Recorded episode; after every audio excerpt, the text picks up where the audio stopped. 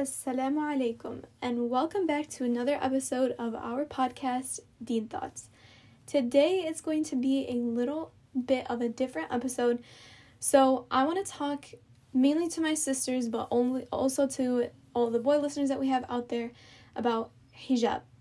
Today's episode is just going to be me. I'm not joined by Adam or anyone else because I kind of want to make it more of like a heart to heart kind of like sister to sister. And like I said, I hope that this is inshallah still beneficial to any boy listeners that we have out there. If you might have a sibling, if you might have um, a mother, an aunt, or anyone who might be thinking about wearing the hijab or um, who is wearing it, then you can also take in some concepts that might be beneficial um, with that relationship as well. So, this is going to be a lot of information, kind of, but I want to start with the Quran.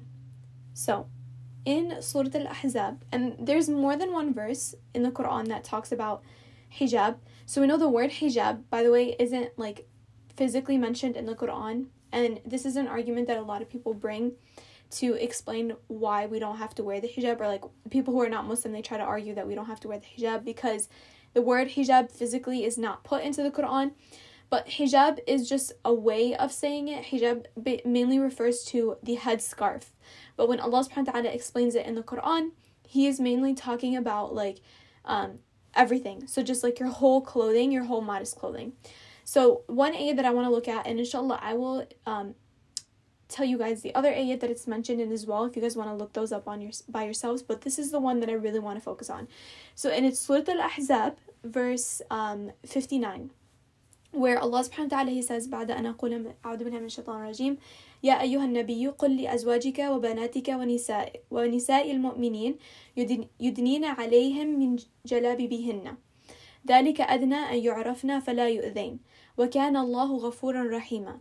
So Allah subhanahu wa ta'ala is here telling the Prophet يا أيها النبي قل لأزواجك tell your wives وبنات وبناتك and your daughters ونساء المؤمنين and the women of all of the believers يدنين عليهن من جلابيبهن this is referring to that they should take their garments and cover themselves. So at the time of the Prophet Muhammad the women generally used to wear hijab.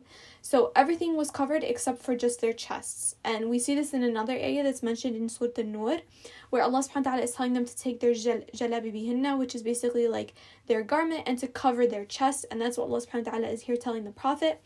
And then Allah subhanahu wa ta'ala he tells he, he explains why. ذلك أدنى أن يعرفن فلا يؤذين and this is the part that I want to focus on. Allah subhanahu wa ta'ala He's saying, This is better for them so that they may be known and they will not be hurt. So what does this mean? First part, so that they may be known.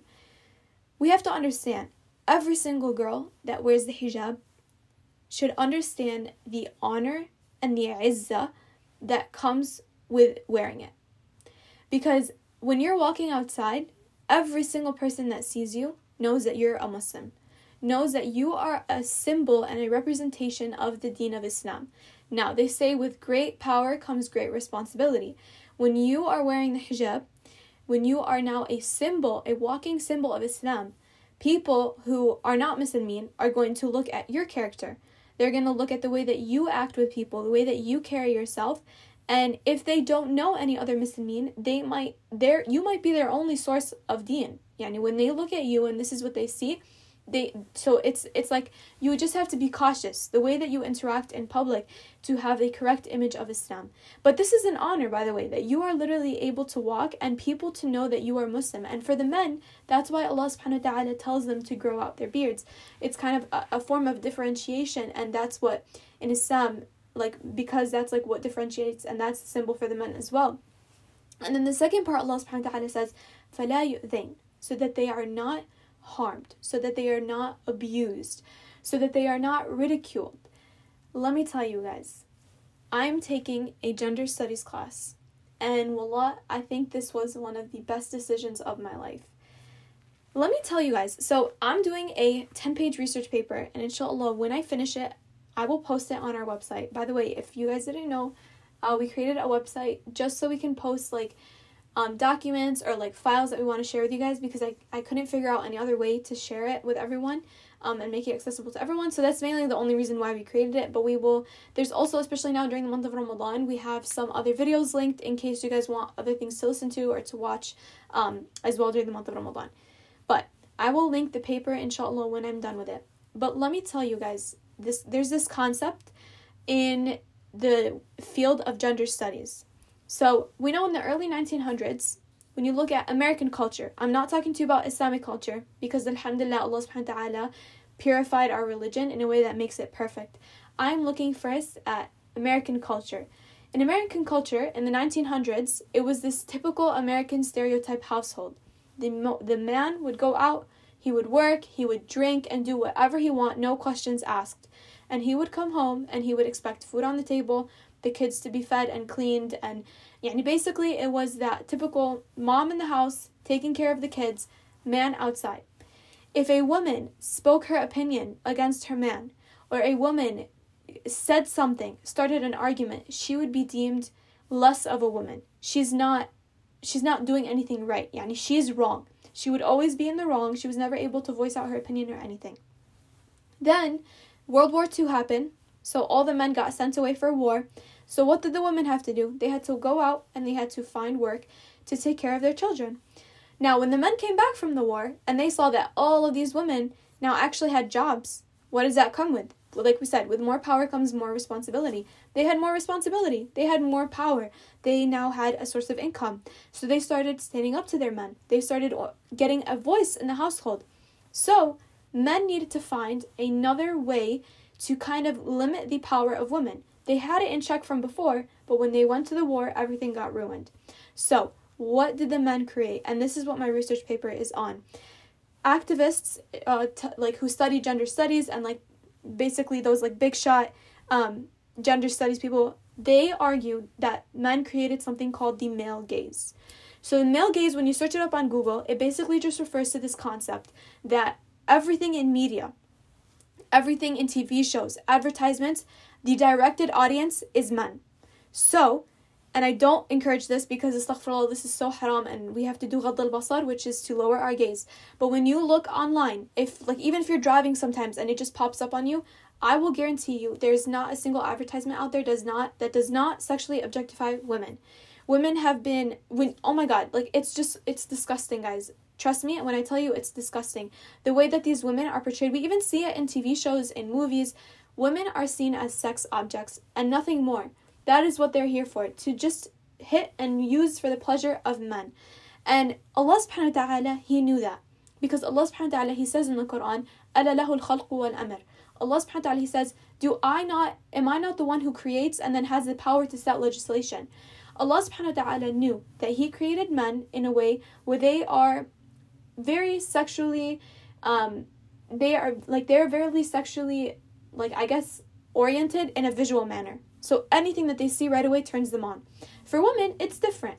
So what did Allah subhanahu wa ta'ala say to the men? He told the men to lower their gaze. And that is an ayah that's actually in Surah An-Nur, ayah verse 30. Allah subhanahu wa ta'ala, He tells the believing men to lower their gaze. And right after, He tells the believing women to guard their private parts and basically to wear the hijab.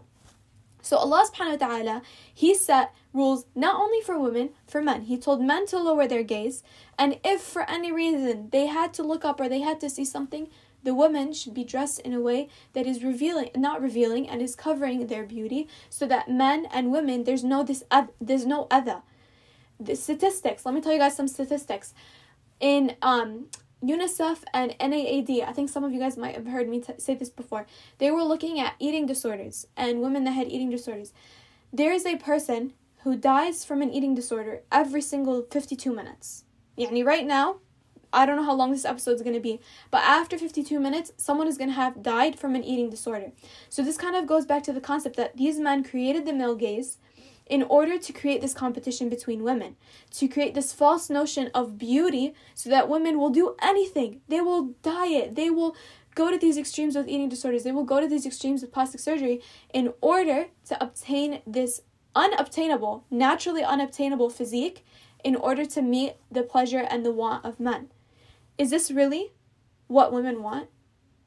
Is this really like you want to live a life basically doing doing going extremes to the point where you hate yourself 24/7 because you're not having any self-confidence, you're not having any self-esteem just to look a certain way which men in the society have deemed to be normalized. That is the normalized form of beauty. And so the concept is that men created this thing called the male gaze in order to kind of keep the woman's power in check. Because we see this a lot, you know, my sisters out there, you know what I'm talking about. Like women, the power between women is crazy. Like women can make other women hate each other. Women can make other women turn against each other. And a lot of it stems from the way that people look we have why is it that women have self-esteem issues and men you there are men that do but why is it that women have more self-esteem issues than men? Why is it that the diet culture is mainly related towards women? Why is it that women mainly have eating disorders?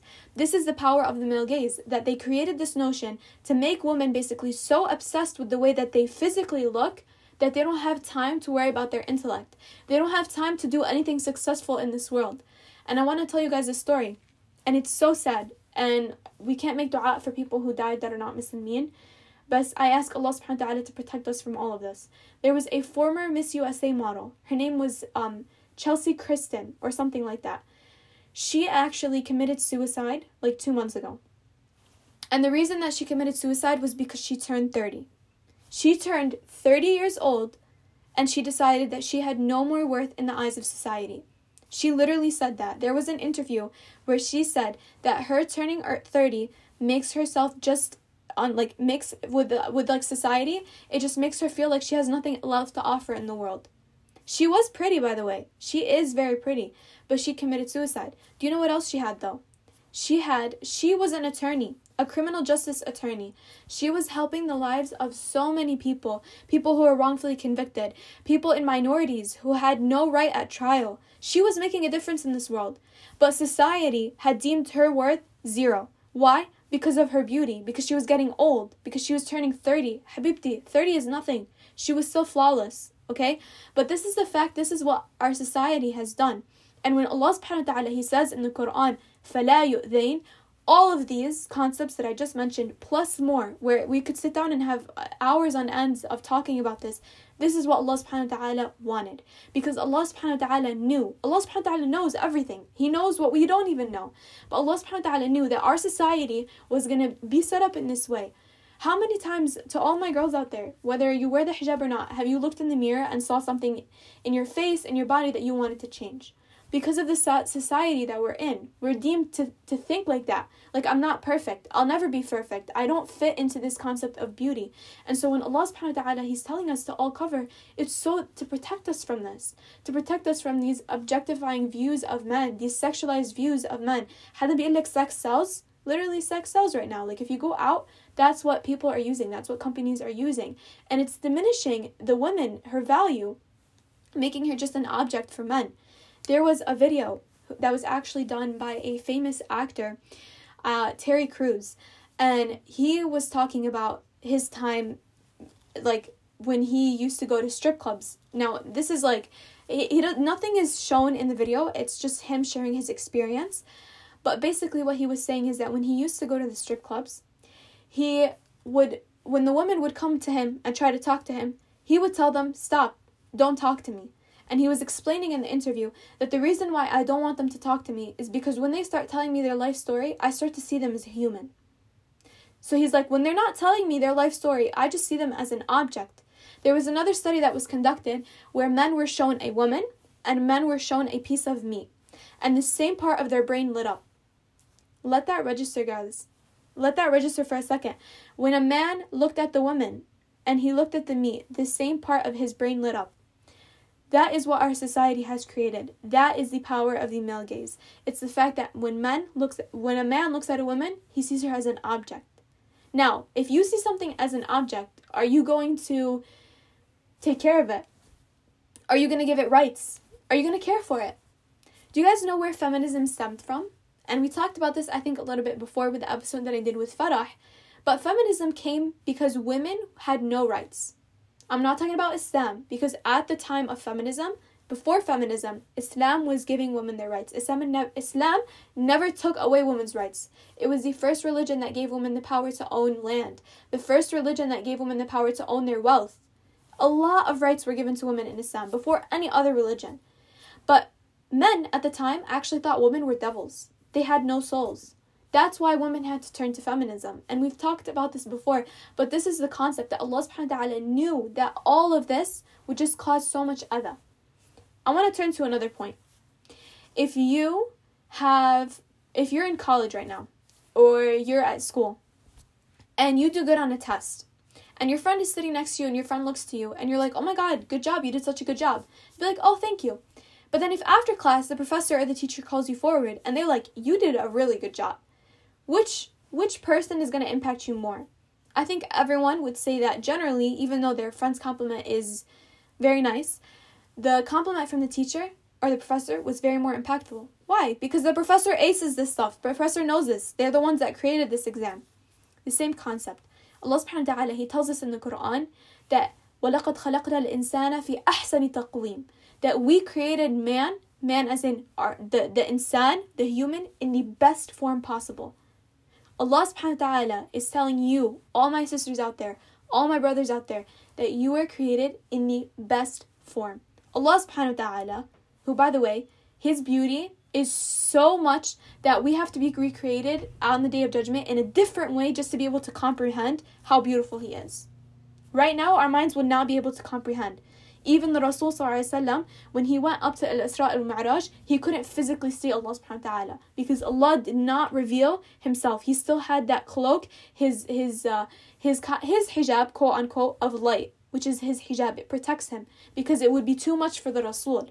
Allah subhanahu wa ta'ala, who created everything that you see in this world that's beautiful, when you look at the, the oceans and the skies and the different colors of birds and everything, you think it's beautiful. Imagine Allah subhanahu wa ta'ala and how beautiful it is. How beautiful Jannah is going to be.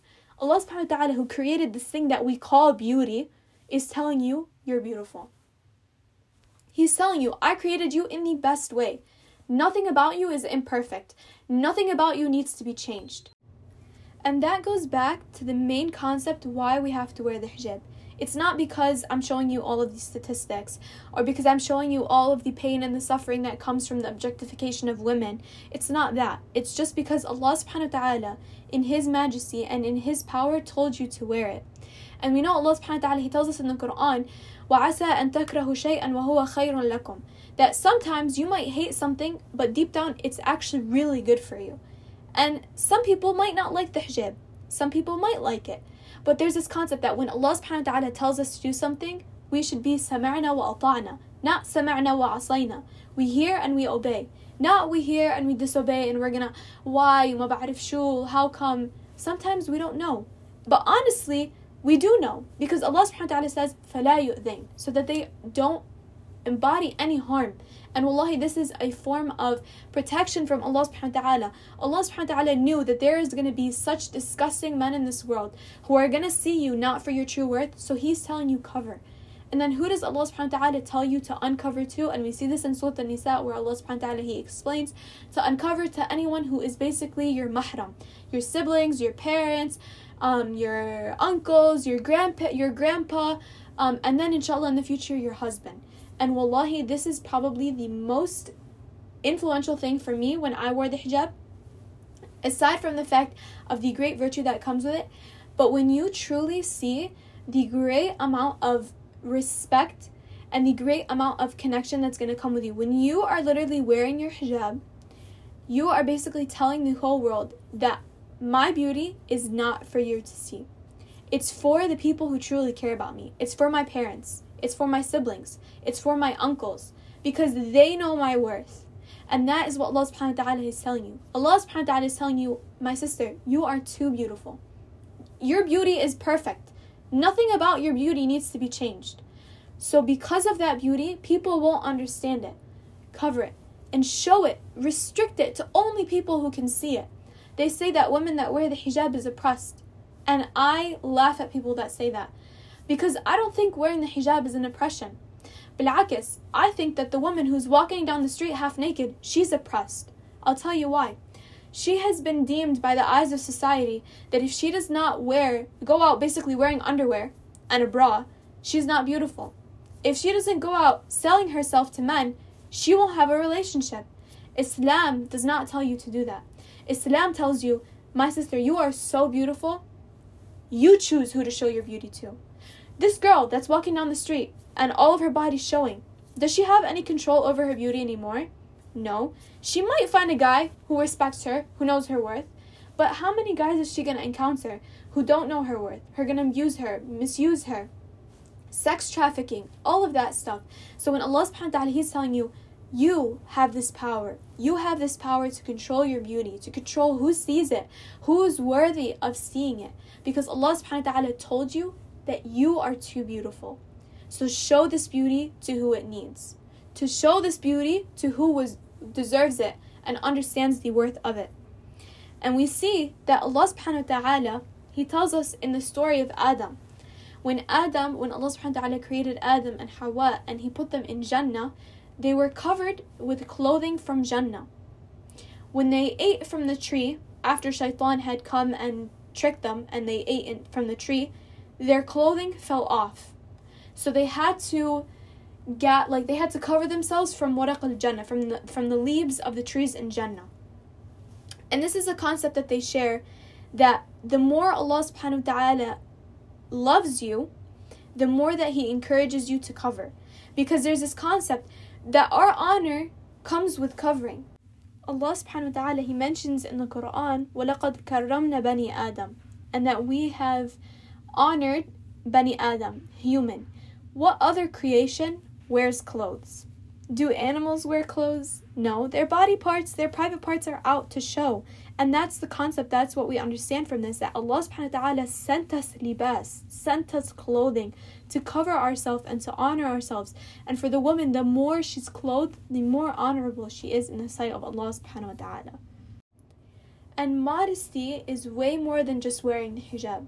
Modesty is the way that you carry yourself. It's the way that you interact with people.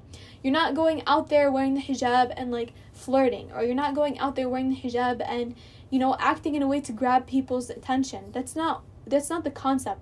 Hijab is just a thing that you wear. But what comes with the hijab, why Allah subhanahu wa ta'ala legislated the hijab, is to attain haya. Haya is a word that is untranslatable in the English language. Even though a lot of people translate it to modesty, it is so much more than modesty. Haya is this concept that you have this understanding that Allah subhanahu wa ta'ala is watching you 24 7. And because of that, you perfect yourself. You perfect your character. You perfect your, your the way that you dress yourself, the way that you interact with people. And the Rasul he said that haya is iman. That haya and faith they are intertwined. And if hayat leaves, iman leaves. So a person who lacks this this characteristic of hayat, this characteristic of shyness and modesty. Shyness and modesty is is like how do you say it's applauded in our religion. In in culture, in like heteronormal culture, being a modest or shy girl, it's generally looked down upon. Why? Going back to the whole notion of the male gaze and like this concept of the objectification of women. But Allah subhanahu wa ta'ala, and we know from the Rasul that haya and modesty is iman. It comes with iman. And when haya leaves, your faith leaves as well. So this is the concept, and Allah subhanahu wa ta'ala, there's another hadith where the Rasul he mentions that Allah subhanahu wa ta'ala is hayi as-satir. He is shy, this this word of haya, which I'm just gonna use the word shy right now, and as-satir, the covering. There was a story where one time the Prophet Muhammad there was a companion who was basically using the bathroom. And he was using the bathroom like in front of everyone, so his his private parts were all shown. So instead of the Prophet Muhammad like yelling at him, because we know the Rasul Allah subhanahu wa ta'ala, he says that he was sent as a mercy to all mankind, human, animals, everything, all creation. The way that he told him, he just told him this hadith that Allah subhanahu wa ta'ala is al hayy as satir. So this concept that this man who's like this man who's basically like showing all of his private parts when when the prophet Muhammad told him that Allah is is he has this this virtue of hayat it's like if Allah subhanahu wa ta'ala has hayat don't you have to also have hayat and so then you know like it's kind of just an encouragement so I can't underestimate the the power that comes with wearing the hijab. Not the power, but like the strength that it takes to wear it. And for all of my sisters out there that already wear it, I ask Allah subhanahu wa ta'ala to keep us firm and to help us perfect our hijab and to get it to the point where we're supposed to wear it, inshallah. But for all my sisters that don't wear it and that want to wear it, or that this kind of sparked a little interest in their heart, I will tell you, Allah subhanahu wa ta'ala, like I said, it's enough that He told you to wear it. He didn't have to tell you why.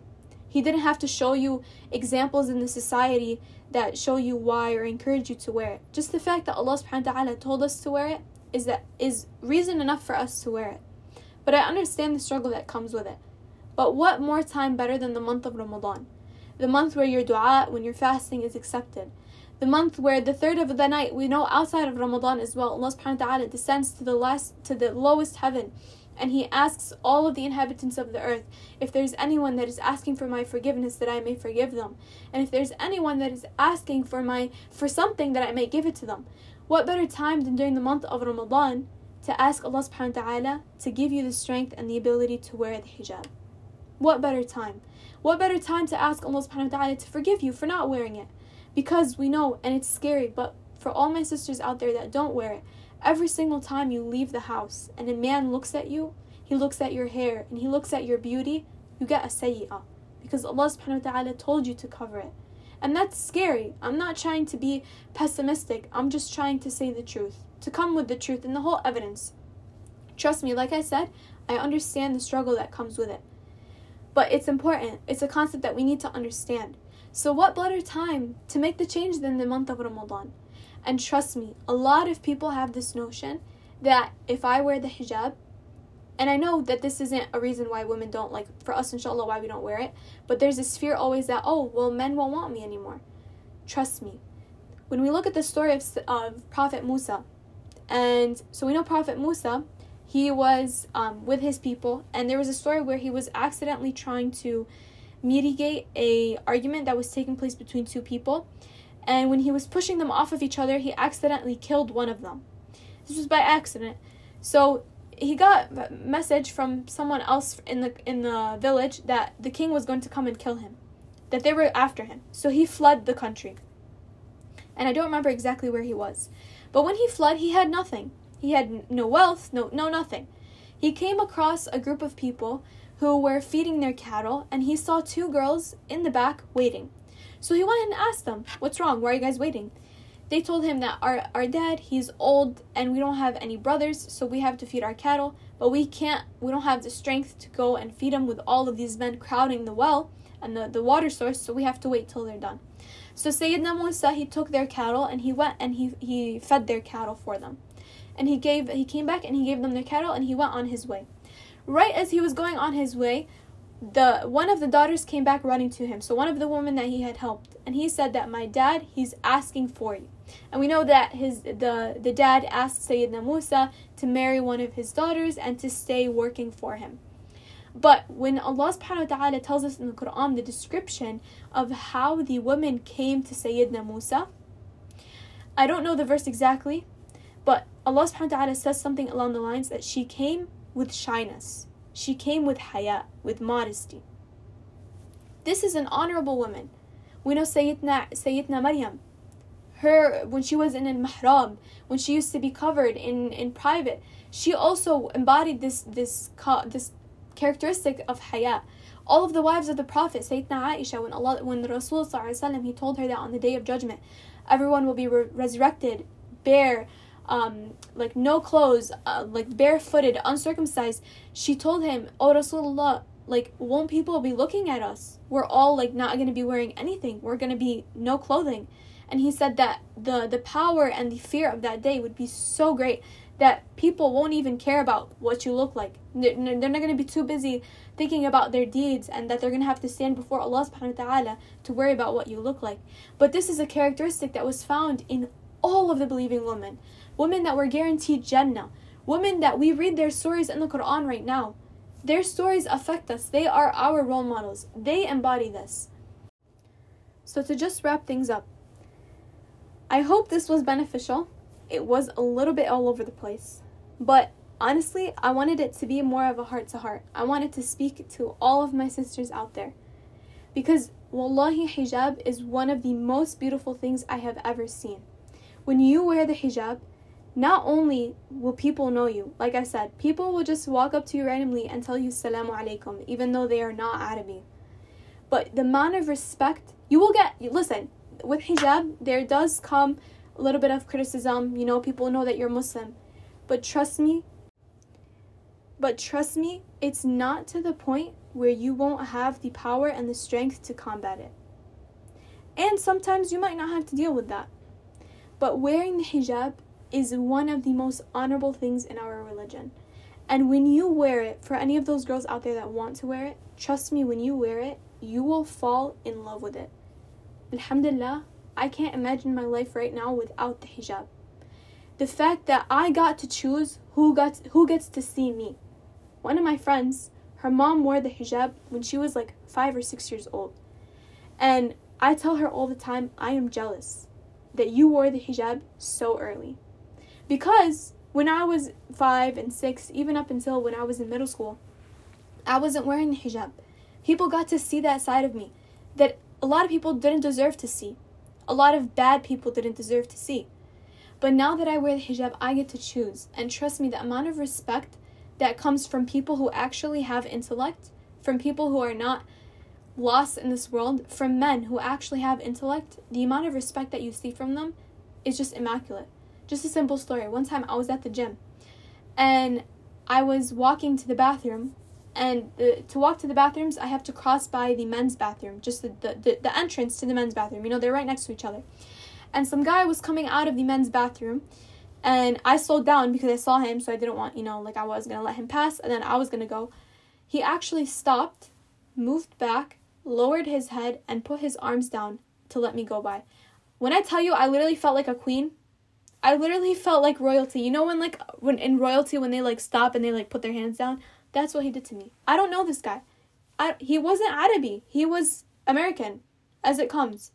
But he understood the concept of why I wear the hijab. That this is my beauty. It's not for everyone to see. And the amount of respect that you get, even if you don't get that respect, just the fact that you get Allah subhanahu wa ta'ala's respect and that you get Allah subhanahu wa ta'ala's love is enough with that, it's enough. One time, someone told me that you're always going to be a stranger. You're either going to be a stranger to the people or you're going to be a stranger to Allah. You're either going to be a stranger to the people when you wear the hijab, when you wear the abaya, when you wear the jilbab, or you're going to be a stranger to Allah subhanahu wa ta'ala when you wear what society tells you to wear, to wear short and showy and revealing. Who would you rather be a stranger to? To the people or to Allah? Because I'll tell you, you will never please the people. Everyone has a different preference. You will never fully be able to satisfy every single person. But when you satisfy Allah, when you attain Allah subhanahu wa ta'ala's love, Allah subhanahu wa ta'ala not only does He love you, He calls out to Jibreel and He tells Jibreel, I love this slave, so you love him too. Jibreel tells all of the angels that Allah subhanahu wa ta'ala loves this person, you have to love them. And then Allah subhanahu wa ta'ala takes this love and He ascends it onto the people of the earth. So not only when you're turning to Allah subhanahu wa ta'ala are you attaining His love, you're also attaining the love of all the people who deserve to love you. What better do you want from that? What what more honor comes with wearing the hijab? What more honor comes with having this, this characteristic of haya and modesty, like the prophets and the wives of the prophets and those that were guaranteed paradise? That's their characteristic. Their characteristic is not not modesty, not being um unsh- unshy and just being like, you know, frisky and all of that stuff. No, they had modesty. They had shyness. And they are guaranteed paradise. So I ask Allah subhanahu wa ta'ala to guide all of us, those who are not wearing the hijab, to give them the strength and the patience and the ability to wear that, and to put the love for the hijab in their heart that when they do wear it, they fall they fall in love with it. And I ask Allah subhanahu wa ta'ala to guide all of our sisters out there that do wear it, including myself. Those of us that do wear it, to keep us strong, to not wear it and take it off. To not wear it and then, you know, like get worse than how we're wearing it, but to only get better, to work up to wearing it like the wives of the Prophet Muhammad. And one more thing right before I end everything off. And like I said, I've talked about we talked about this a little bit before with Farah in um, the two episodes that I did with her, the one of them was called um, "Gems and Jewels in the Sights of Allah." The second one was called um, "The Ultimate Love Story." But there's this concept in Islam where every single Muslim woman is treated as a queen. You know, in England, it's illegal to touch the Queen of England. It's illegal to touch her.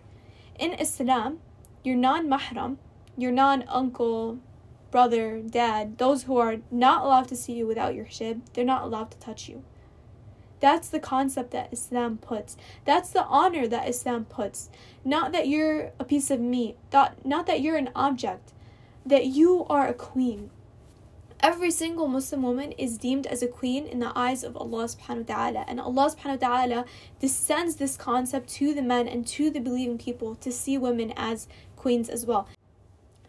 But that is basically it for today's episode. I hope this was inshallah beneficial and I really really hope that anyone out there who wants to wear the hijab that this kind of shed a little bit more light on the beauty and the the awe that comes with wearing the hijab and trust me when you do wear it inshallah just this feeling that you get and I think if you talk to any single hijabi out there will tell you the same exact thing.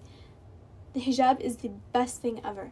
It is a blessing. Allah subhanahu wa ta'ala telling us to wear it is one of the biggest blessings in the world.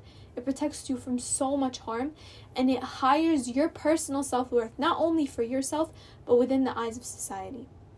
But that's it for today. I'll see you guys inshallah on the next episode. Salam.